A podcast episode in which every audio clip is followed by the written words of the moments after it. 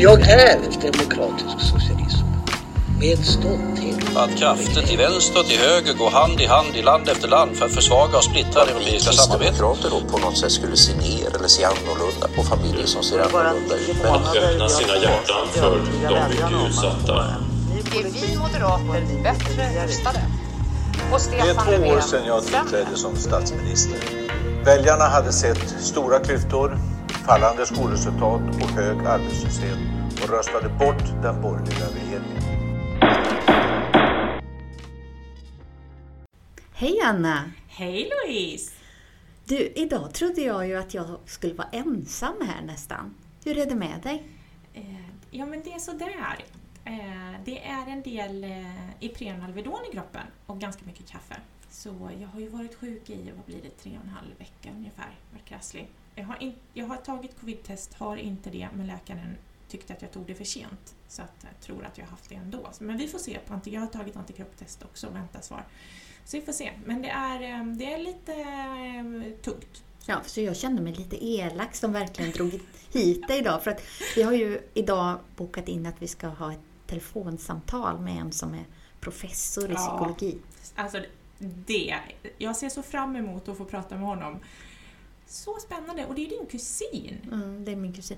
Men det gjorde ju sådär att när du skickade meddelande att du inte mådde helt bra. För vi har ju inte setts på evigheter. Nej. Så att jag har ju verkligen sett fram emot att få, äntligen få Ja. träffa dig. Se Jag med. hur du ser ut live och inte bara på en eh, Facebook-bild. Men det- jag kände att det blir en väldigt tråkig podd om jag ensam sitter där. Tack snälla. Det, Du nej, men bidrar jag, faktiskt med något. ja, men, ja men tack! Jag vet inte riktigt om det var sarkasm i det faktiskt. Här bidrar jag ju med jättemycket känner jag. Nu får jag försvara mig lite här. Nej, jag, eh, nej men jag tog mig samman. Jag tog som sagt lite, lite Alvedon och Ipren och kaffe. Ganska mycket kaffe. Och jag är ju inte sjuk, sjuk, utan jag är efter de här tre veckorna så är jag kroppen är trött så, och jag får mycket huvudvärk och jag är seg och jag har lite ont när jag andas. Men jag har testat min syreupptagning och jag har kollat så jag inte har lunginflammation och jag har ju ingen feber och jag smittar ju ingenting. Men det är lite utmattande helt Ja. enkelt. Nej, men det är gott att du är på bättringsvägen måste jag säga. Och du bidrar Ja. med jättemycket. Ja. Ja. Men det är det- här dagens samtal, apropå det du säger att du var lite orolig att behöva sitta själv och ta intervjun med Gerhard. Äntligen skulle jag få träffa Ja. en människa live och så säger du att nej, jag mår lite dåligt. Eh, Men, men vi har ju ett gott avstånd i alla fall emellan oss. Vi har våra två meter corona-avstånd. Men Gerhard är ju, han forskar ju i bland annat ensamhet så det ska ju bli så spännande att prata med honom om det för att, ehm, och nu är pandemin, hur, hur påverkar det? Det ska bli intressant att höra honom och eh, ensamhet, frågan, lyftas upp på en mer eh, nivå än bara ja, man känner sig ensam och läser i tidningen att folk är ensamma, att, att höra forskningen, hur de ser på det. Det man läser om det är att människor har väldigt svårt att kunna säga att man känner sig ensam. Det är lättare att säga att "Ja, jag mår lite dåligt idag, eller sådär, Mm. men att ensamhet är lite stigmatiserande. Ja, och lite tabu, så, och det, vilket är tragiskt i sig, eller hur? Ja, nej, så det ska bli jätteintressant. Jag ser fram emot att prata med honom. Ja, men du, det har kommit en IVO-rapport också Ja, det har det gjort. om kritik hur man klarar vården av äldre Mm. på äldreboende. Den var ganska skarp. Den var väldigt skarp. Mm. Göteborgs-Posten gjorde ju en artikel om detta och det är bra att det uppmärksammas för vi har jättemycket att lära och det vi har mycket insatser som behöver sättas in för att det inte ska vara på det här viset. Pandemin har ju verkligen tydliggjort de brister som finns. Men i GP så är det en bild på tre socialdemokrater varav bara en jobbar med sjukvård. Och det är inte vi som styr regionen, det gör ju ni tillsammans med Liberaler Centern, KD och Miljöpartiet. Mm, det stämmer. Varför var inte ni där och sa att ja, det är vårt ansvar och vi ska ta hand om detta? Ja du, jag vet faktiskt inte. Det stod ju i artikeln att de hade försökt att få tag i. Jag vet faktiskt inte. Det är ju Jonas Andersson från Liberalerna för oss som är första namn i sjukvårdsfrågor. Han är ju ordförande i hälso och Eller är sjukvårdsstyrelsen. det sådär att ja, men det här var en besvärlig fråga, det är lika bra att sossarna tar det? Nej, det hoppas jag verkligen inte att det är. Nej, nej, nej, nej, nej. De satt upptagna i några viktiga möten. Nej, jag vet faktiskt inte. Jag är ju inte pressansvarig hos oss, så att jag vet faktiskt inte. Men Jonny brukar inte ducka för eh, intervjuer. Så att eh, antingen så har GP ringt fel nummer eller så har han varit upptagen med någonting. Det händer ju ganska mycket. Han har ju otroligt mycket att hantera just nu i pandemin. Mer än vanligt. En utmaning det är ju att vi har tre beslutande nivåer i Sverige. Det är kommun, det är region och det är riksdag. Och det gör ju också att det är tre olika enheter som beslutar om hur äldrevården ska se ut. Så Mm. Det handlar ju också om att hur ser det ut på det äldreboendet? Eh, Har personalen tagit kontakt med sjukvården? Har man begärt av vården som behövs? Hur har regionen hanterat det när det har varit en, en krissituation som pandemin har varit, eller är? Precis. Ja, Och vad är, är regeringens ansvar i detta? Exakt så. Och det här kan ju vara svårt att hålla isär, har jag märkt för media. Vem som egentligen bär ansvaret i frågorna. Och, eh, och då är det lätt att bunta ihop. Eh, Så att eh, gärna att ni journalister kommer och vi kan ha en liten utbildning, Louise och jag, de Mm. olika instanserna. Precis. Men under hela pandemin så har exempelvis då Sahlgrenska styrelse, som jag följer, frågat sjukhuset, frågat förvaltningen, hur Alltså både oppositionen och de styrande, alltså alla partier har frågat, och jag vill vara tydlig med det, verkligen alla partier har frågat. Hur är det med vården till äldreboendena? Hur hanterar vi det? Hur ser det ut med, om en äldre behöver komma in till sjukhuset under pandemin med covid, har det varit möjligt? Och då har svaret som har kommit tillbaka varit konstant hela tiden. Ja, de har haft möjlighet att komma in. Det har varit en otroligt välfungerande vård emellan äldreboendena och sjukhus. Alltså den har förbättrats, tycker vi. har fått tillbaka både från primärvården, alltså våra vårdcentraler, äldreboenden och sjukhuset, att de här samarbetena har förbättrats under pandemin. Helt plötsligt så har prestige och, och revirtänkande och så vidare, arbetskulturer och så vidare. Det har suddats ut och blivit mycket, mycket bättre. Ja, det var en skarp kritik från IVO som troligtvis är välförtjänt på många punkter. Men det finns också väldigt mycket som har varit bra i det här där alla instanserna har, alltså både på kommunal, regional och då nationell nivå, sagt att det har blivit ett bättre samarbete och de äldre har fått en bättre vård. Men det sagt så är ju kritiken fortfarande oerhört allvarlig och vi måste ta till oss den och Mm. se hur vi ska förbättra. Men äldrevården i sig är ju en kommunal fråga. När de behöver läkarvård så blir den regional. Och, men där är ju gränsen ganska lite suddig. Mm. För att är det en sjuksköterska, sjuksköterskenivå de behöver, då är det ju en kommunal fråga. Mm. Så är det. Jag hörde ju nu på nyheterna på, i morse om att någon börjar fundera på att det kanske skulle vara tillåtet för kommuner att också anställa läkare. För idag är det Ja. ju en regional fråga. Men frågan är ju, hade det hackat sönder sjukvården än mer om även kommunerna fick anställa läkare? För vi har ju också en läkarbrist, måste vi vara medvetna om. Ja men precis. Och sen var ju de här mobila teamen som vi har i, i regionen här som åker ut, alltså det bestående av, av läkare och sjuksköterskor och undersköterskor. Eh, ibland, vi har ju nu med covid även startat rehabteam som åker ut och besöker eh, för att hjälpa dem tillbaka. Med, för det är en ganska lång återhämtningsväg om du har haft allvarlig covid. Och, eh, det har ju också blivit, om jag har förstått det rätt, en, ett mycket bättre samarbete med kommunerna och att de här äh, mobila teamen besöker äldrevården ehm, och finns till hands, finns tillgängliga. Så att, Men jag kan ju bli lite frustrerad över att i, i krisen som är och den utmaningen som vi har, att man bara diskuterar ja, men hur ska vi omorganisera det här istället för att förtydliga på vilket sätt vi jobbar. Det är, Mm. Ni har det här ansvaret, vi har det här ansvaret och de har det ansvaret. Att man tydliggör det, för det har ju även med skyddsmaterial. Vem är det som har ansvar för skyddsmaterial i Sverige idag? Men pandemin till trots, alltså all sorg och eh, förfärlighet som det har bidragit med, så har det också bidragit med belysande och lyfta upp saker som måste belysas som inte har belysts innan. Och det är ju bra. Och det måste vi ta till oss. Så att mitt i all denna eh, fruktansvärda tid som vi lever i just nu med pandemin så måste vi också ta tillvara på alla de bra exempel som har kommit ut av det. Och att IVO gör såna här rapporter, eh, det är ju bra. Till syvende och sist är det ju bra. Sen kan det vara jobbigt att få kritik, ja, men man får ju ta till sig kritiken och så hur rättar vi till det? För både ditt och mitt parti står ju bakom det här att regionerna har sjukvårdsansvaret. Mm, det gör vi. Och det är väl viktigt att man tydliggör det. Nu, nu var det ju en opinionsundersökning som eh, presenterades i veckan också. Den presenterar att Socialdemokraterna går bakåt, Vänstern går framåt, eh, Liberalerna tappar återigen, så de ligger ju ganska tydligt under 4%-spärren. Moderaterna går framåt och det är ju en förklaring som jag hörde från TV, det var ju pandemin, att man inte tycker att vården till äldre inte har fungerat. Men ska vi ha en utbildningssession i det här? Eller regeringen straffas för någonting som vi här i Västra Götalandsregionen kanske har ansvar för? Ja men så är det. Och det, jag tror att det är, det är svårt att greppa att vi har tre nivåer när media, jag är lite kritisk här mot media, men media är inte alltid briljant. Men de ska snart komma på kurs hos dig och Ja, det ska de, de ska ju det. De ska ju det. Ni är välkomna.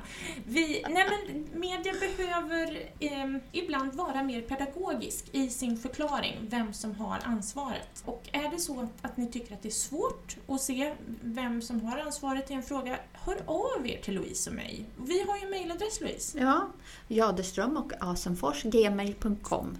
så, så hjälper vi er. Mm. Ja, men så är det. Men idag när jag verkligen såg fram emot att du och jag skulle träffas, Anna, och du skickade att du var lite krasslig och jag blev lite besviken och tvingade dig hit ändå. Så jag är tacksam för. Tacksam för att det finns paracetamol och koffein. Men eh, det man undrar över, hur påverkas vår demokrati i den här pandemin? För ett, politiskt arbete handlar inte bara om att vi möts på ett möte, får föredragningar och klubbar ett beslut, utan det handlar också om de här eh, mellanmänskliga relationerna som vi hela tiden... Hur funderar ni? Det som du och jag ändå så strävar efter i våran podd här, att föra dialog. Vad händer med den? Ja, jag tycker att vi tappar den. Alltså jag tycker att det är jättesvårt att fånga upp saker och ting. Nu har man ett möte och man diskuterar det man ska diskutera. Men allt det här andra runt omkring, hur funderar vi? Hur, hur tänker vi? Ja, det pratar man om, men det blir inte riktigt samma sak. Eh, och det är inte det här att Louise, vi i Moderaterna, vi har funderat lite åt det här hållet i den här frågan. Hur skulle ni från S tänka? Och så kan du ta med dig det och så kan ni fundera lite. Det blir inte så stora apparater, men nu måste man boka in ett telefonmöte helt plötsligt. Det blir så stort allting, det blir så offentligt direkt. Och det tror jag är en fara. Att bara kunna gå och ki- och kika in till någon tjänsteman och säga Hej, jag, har, jag förstår inte riktigt det här. Hur, hur, går det, hur är det faktiskt på förlossningen? Och så istället för att det blir ett jätteärende så kan man få över en kaffe en, en kort briefing som man sen kan ta vidare och göra till ett ordentligt ärende. I vår socialdemokratiska regionstyrelsegrupp så hade vi under två, tre veckors tid att halv tre varje dag så bokade vi in en Zoom-fika. Åh, oh, vad mysigt! Det var jättemysigt. De som hade möjlighet att logga in just då eh, klockan halv tre, under 20-25 minuter, så drack vi kaffe och pratade lite strunt. Är det sant? Vilken bra idé! Den ska jag ta med mig. Nu har vi droppat den, men under en period så det gav jättemycket. Men då är det bara mitt eget parti. Mm. Och, och, hur, och det är ju jättemycket värt naturligtvis. Men det här att sitta och prata med, med andra människor under ett, från andra partier under en, en kaffepaus, den tappar man. Det, man tappar det. Och jag saknar både inom partiet, för jag kan känna att vi tappar mycket där också, och, och hur vi vill framåt i frågor och hur vi ska, det som ligger i pipeline, eh, hur vi ska hantera det. Så att det, nej, jag längtar tills eh, covid är över och vi får börja träffas igen. För, men visst saknar man den mänskliga kontakten och jag tror att det är en fara för demokratin. Eller fara, det lät ju jätteallvarligt, det är inte en fara. Blir men- men pandemin långvarig så, så, är så tror jag det. Jag tror faktiskt på Vi riktigt att det, vi mycket. tappar. Och det blir en polarisering och att det blir väldigt enskilda frågor som lyfts. Alltså det kan man ju se innan, men nu blir det ännu mer tydligt. man känner sig lite ensam i politiken. Ja, eh, precis.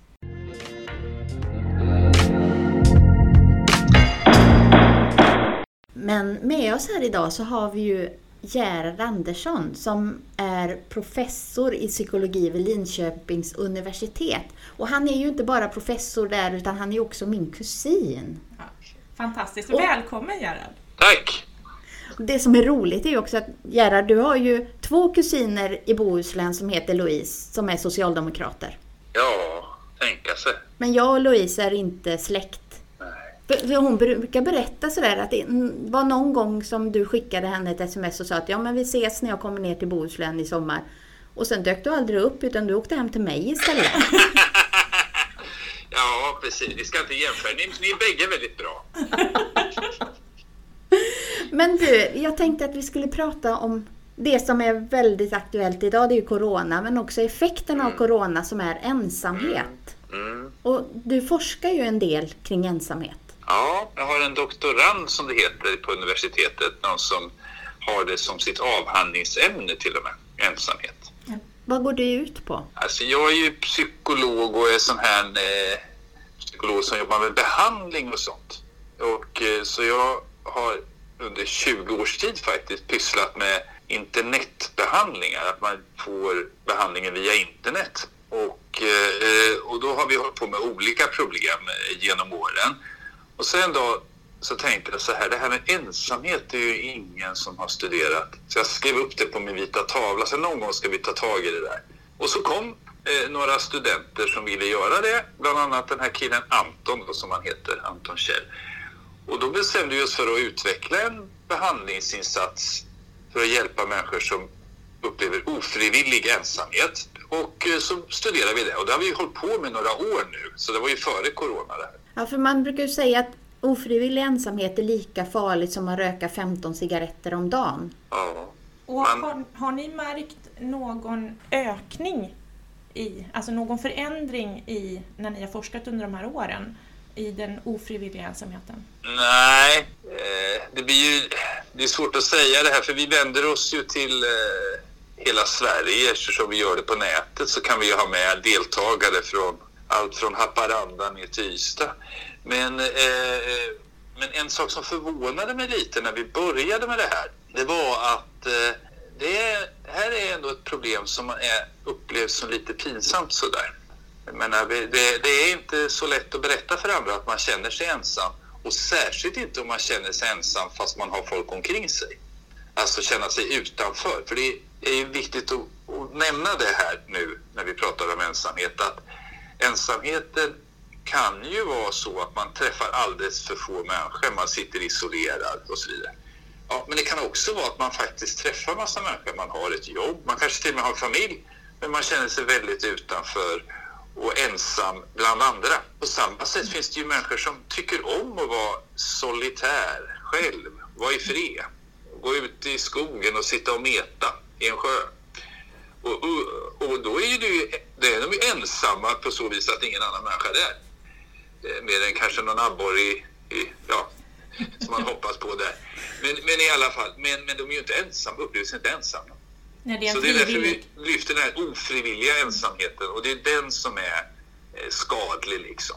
Ja. Men om man, just nu så får man ju väldigt mycket rapporter om före corona, efter corona och det finns mycket forskning som kommer bedrivas hur människor har upplevt den här perioden. Och jag kan ju uppleva i och med att jag jobbar jättemycket distans idag som jag inte har gjort tidigare utan vi har haft hela Västra Götalandsregionen som arbetsfält och nu sitter jag i skogen i Berghogen och försöker möta människor. Men jag, kan känna, jag klättrar på väggarna och jag mår dåligt över det. Men har du sett någon förändring under det här året? Ja, som forskare och professor så vill jag ju gärna ha massa data, alltså forskning som stöd för det jag säger och ibland har jag inte riktigt det och nu har jag inte riktigt det säkert.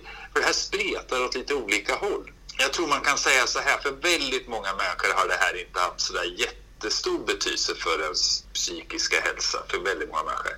Så finns det några som faktiskt upplevt att det här var rätt så skönt. Man, man hade kanske en väldigt stor belastning på arbetet och, och man kan lika gärna sköta det hemma och så vidare. Och då, ja, en del mår ju faktiskt lite bättre. Men så har vi då Eh, alla, och det är ju ändå många, som eh, behöver den här snacket i korridoren, eh, i fikarummet och liknande och som upplever att vår ersättningen här då med, med Zoom, Teams och alla de här verktygen, att visst det är bra men det blir inte riktigt samma sak. Så att, men vi, en sak så är väl ganska säker ändå att det verkar inte vara, än så länge i alla fall, nå jättemånga fler självmord och sådana här saker. Eh, Vad faktiskt. Eh, Men å andra sidan, jag tror man ska, hur ska jag säga, man ska se så här. Det är en sak det här den här isoleringen, att vi alla nu måste ta vårt ansvar, hålla oss undan och så vidare. Vi sitter alla i samma båt, det är en sak.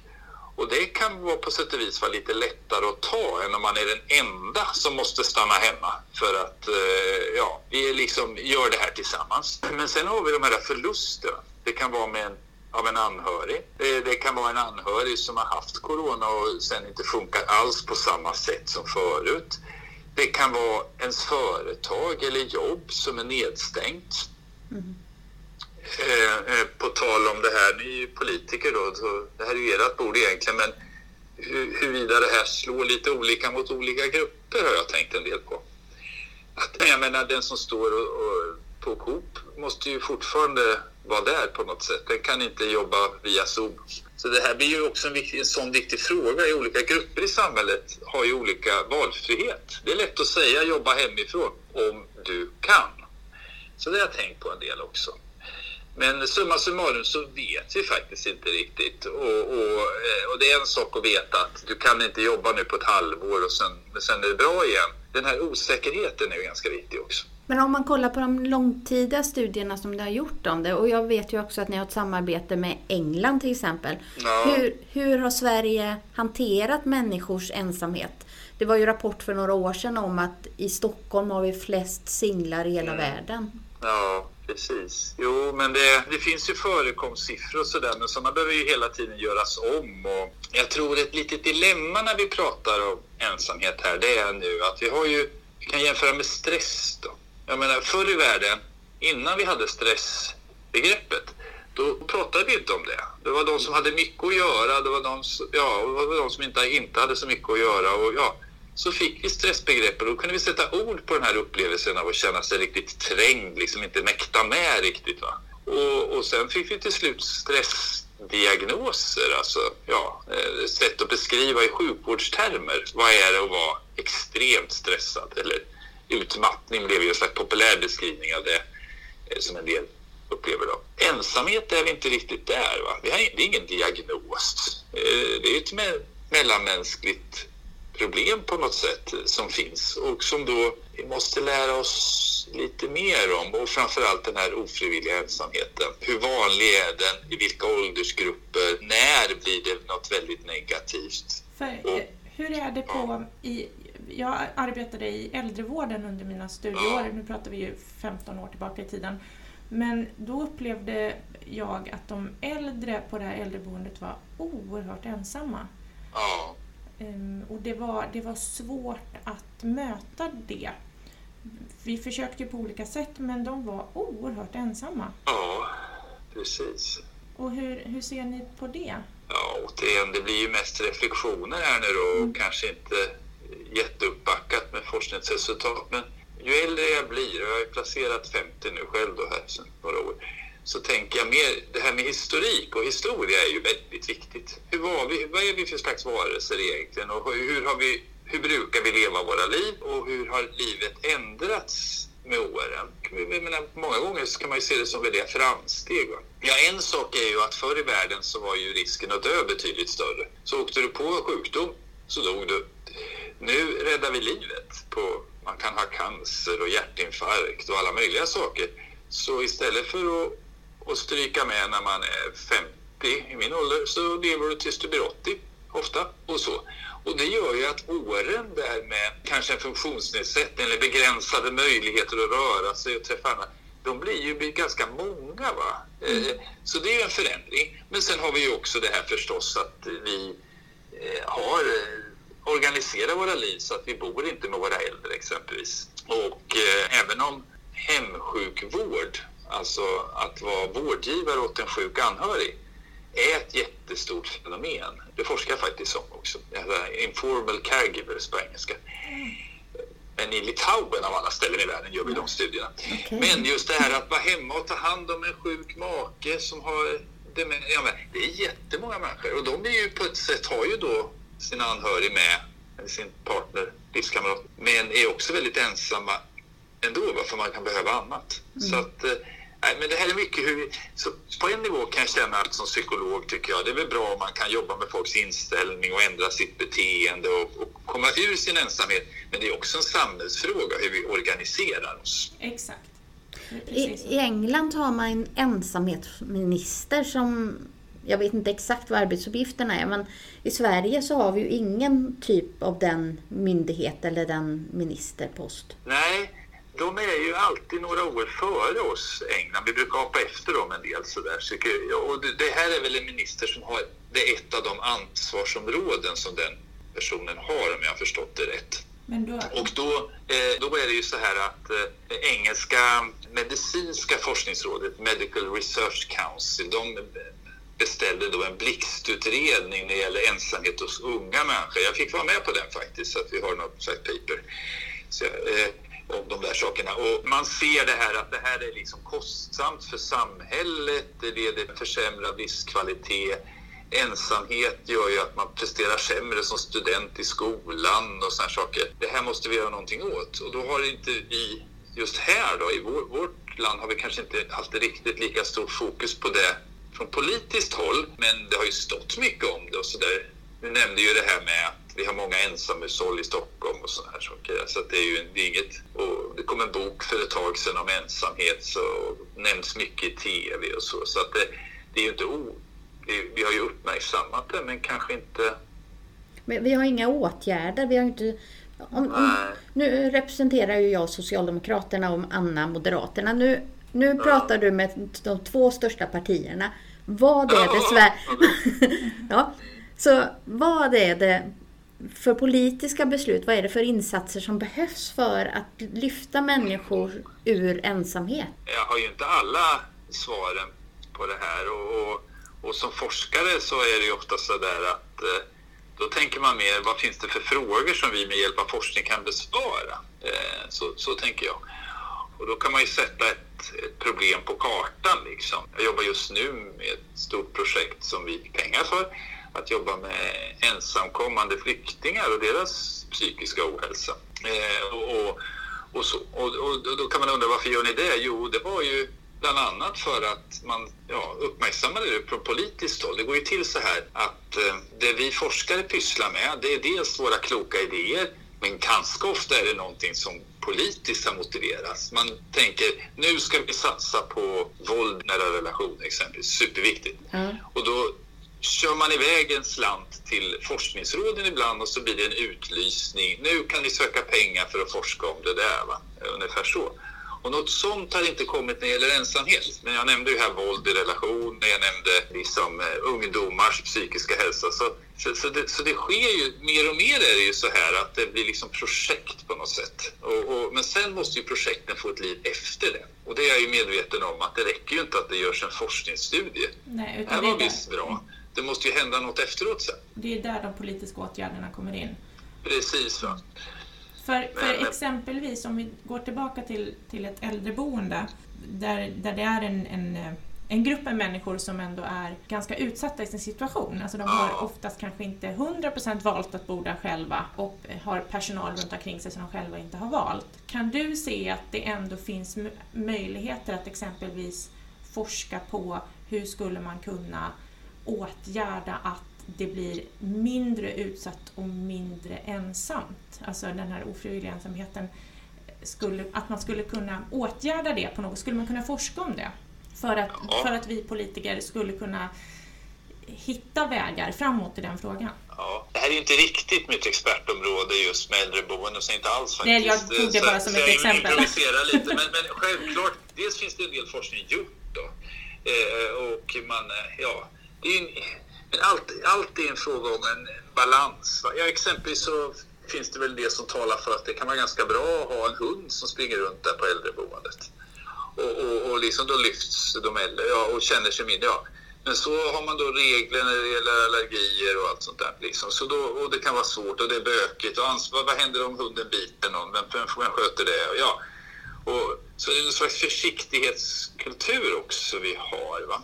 Så, att det, så det är ju alltid en balansgång hela tiden mellan insatser som skulle kunna gå att göra om man var lite vild, wild and crazy. Och sen då, ja, men hur löser vi det här i praktiken? Och sen mycket regler och bestämmelser, hur ofta man ska titta till någon och, och, och, och så vidare. Så att eh, jag har inte någon självklar lösning. Nej, det, det förstår jag. Men det är mer snarare att du, du pratade innan om att att vi från politikens håll kan, kan ge pengar till forskning i vissa forskningsprojekt och att, att det sen skulle kunna leda till att, att vi har möjlighet att äh, dra slutsatser som vi sen kan använda som åtgärder. Ja. Eller att ni drar slutsatserna och att vi, vi tar till oss dem. För det finns ju väldigt, vi kan ju se här i regionen, Västra Götalandsregionen, att den psykiska ohälsan ökar och att en, en del av den psykiska ohälsan är just ofrivillig ensamhet. Mm. Även om det, är, det finns inte så mycket svart på vitt på det, men så får vi uppdaterade eh, information hela tiden om att det är ett stort mörkertal och att den ofrivilliga ensamheten ligger till grund till väldigt mycket andra åkommor. Och då, och då behöver vi ändå lyfta det någonstans, inte bara att det stannar på forskningsnivå utan att det också lyfts in i politiken. Ja, det är ju spännande just med politik. Jag menar, på en nivå så går ju faktiskt saker framåt. Eller i alla fall blir de annorlunda.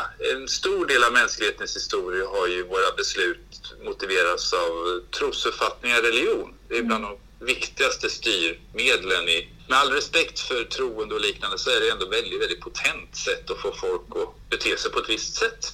Och vi lever i ett av de mest sekulariserade länderna i världen. Och då, vad har vi då för rättesnören? Ja, då blir det lite mer kunskapsstyrning, forskning, vad är rätt att göra? Inte minst i coronatider här märker vi ju Myndigheterna, den, ja. den här otroliga eh, märkliga fenomenet nu med eh, att använda munskydd eller inte. Där det kanske är så att forskningen är lite otydlig och då vill man inte säga det i ett kunskapsstyrt samhälle medan man i de andra samhällen som mer bygger på commitment, visa ja, och liknande eh, och, och, och någon kan bara bestämma helt enkelt inte gör så. Då. Eh, men vad jag försökte säga det är att i och med att det är kunskapsstyrning mer och mer, det gäller socialtjänst och allt möjligt nu för tiden, då vill man gärna ha något bra beslutsunderlag så att man inte slösar bort pengarna, så ska jag säga. Eh, Helt enkelt. Man vill göra rätt saker. Och där kan ju forskarna ibland komma till och bidra med en liten bit åtminstone. Men får jag fråga då Gerhard, eh, är det alltid önskvärt att det är politiska beslut som man avgör vad ni ska få forskningsanslag till? Nej, det tycker vi inte alls eh, förstås. Nej, det, det, det, ser jag som ett dilemma. Men eh, jag skulle ju sitta här och, och tjura och inte ha ett öre om, om jag eh, inte ibland anpassade lite min forskning efter vad som gäller faktiskt. Och, och till slut blir man ju intresserad och, och blir duktig på det man håller på med. Fast är, det Eh, inte lätt, ja, fast är det inte lätt då att forskningen blir populistisk? Ja men absolut, visst är det så. Ja men äh, verkligen visst eh, är det så. Men äh, det betyder ju att det måste vara bra kvalitet också. Vi har ju sådana här granskningssystem som granskar en ansökan om den är korrekt. Men äh, ja, men det, är- det är en fin balansgång liksom mellan samhällsnytta. Tänk att det, det är ändå skattemedel som någonstans där letar sig fram till forskningsråden. Och eh, då kan man ju faktiskt argumentera för det att den forskning som ska göras ska inte bara vara för den där gubben eller tantens Höga nöje. eh, eh, höga nöje och fi- fina meriter utan det ska också vara någon slags nytta med det. Det är ju ingen orimlig förväntan från eh, samhället och politiker att den forskning som bedrivs ska vara, på något sätt bidra till någon bättre samhälle eller något sånt där. Men när man i förlängningen blir det till slut, nu beställer vi här en utredning om exakt det här. Då, då blir det ju en del av det politiska systemet med departementsjobben där det ofta sitter forskarutbildade människor. Många vet ju inte om det där att eh, politiken har ju ofta ganska mycket backup av forskare som sitter och jobbar med massa utredningar och, och gör saker som ibland används då, eh, om det passar. Så, som, ni, som ni hör så är jag lite både positiv och... För jag har ju tjänat på det här. Men jag har forskat om våld i nära relationer. Det var pengar som hamnade på Socialstyrelsen politiskt. Och jag har ju nu ett anslag om, eh, om flyktingar och liknande. tycker det är oerhört angeläget och viktigt. Så jag är ju inte rätt person att gnälla för mycket alltså. Men det är klart, kan jag säga det här i den här podden? Jag kanske, jo, jag tyckte det var superviktigt och bra att få jobba med flyktingar, men det är ganska svårt. Eh, De här afghanska, jätterörigt politiskt, alltså försökspersonerna kan helt plötsligt försvinna för de är utvisade. Ja, ensamhet däremot, det hade kanske känts lite lättare för mig att forska om på något sätt. För där finns det ja, massor av människor och det är inte den här riktigt politiska, det är inte lika, lika laddat på det Nej. sättet. Lite Eh, sprängstoff i. ja, Ja. Och lite långsiktigt. Ja, Men- men det är jättemånga som, alltså, som, som forskar också om de här eh, grupperna nu, ensamkommande och liknande. Och det är ju bra. Ja, det är klart. Om man får anslag så finns det möjlighet att forska. Ja, Men du Gerhard, tack så hemskt mycket för att du ville vara med i våran podd idag. Ja, tack ja snälla. det var roligt. Oerhört intressant. Så önskar vi en bra dag. Är det en bra dag för att åka skateboard kanske? Det gjorde jag i... Nej, idag ska jag vila mig. Jag har åkt för hårt. På grund av corona kan jag inte vara utomlands. Så jag, jag reser ju ingenting. Men eh, vi kan hyra skateboardhallen, vi gubbar. Och eh, då får vi vara högst åtta och då håller vi säkert avstånd. Men det betyder ju att jag kan åka jätteofta. Så att- Sliter ut min gamla kropp. Det, är po- positivt. Ja, ja. Så idag ska jag inte göra det. Idag ska jag baka eh, saffransbullar med vad min dotter. Ja, men du vad trevligt. Hälsa familjen så jättemycket. Ha det jag gott. Ha det bra. Hej då, trevligt. Ja, tack. Hej. Hej.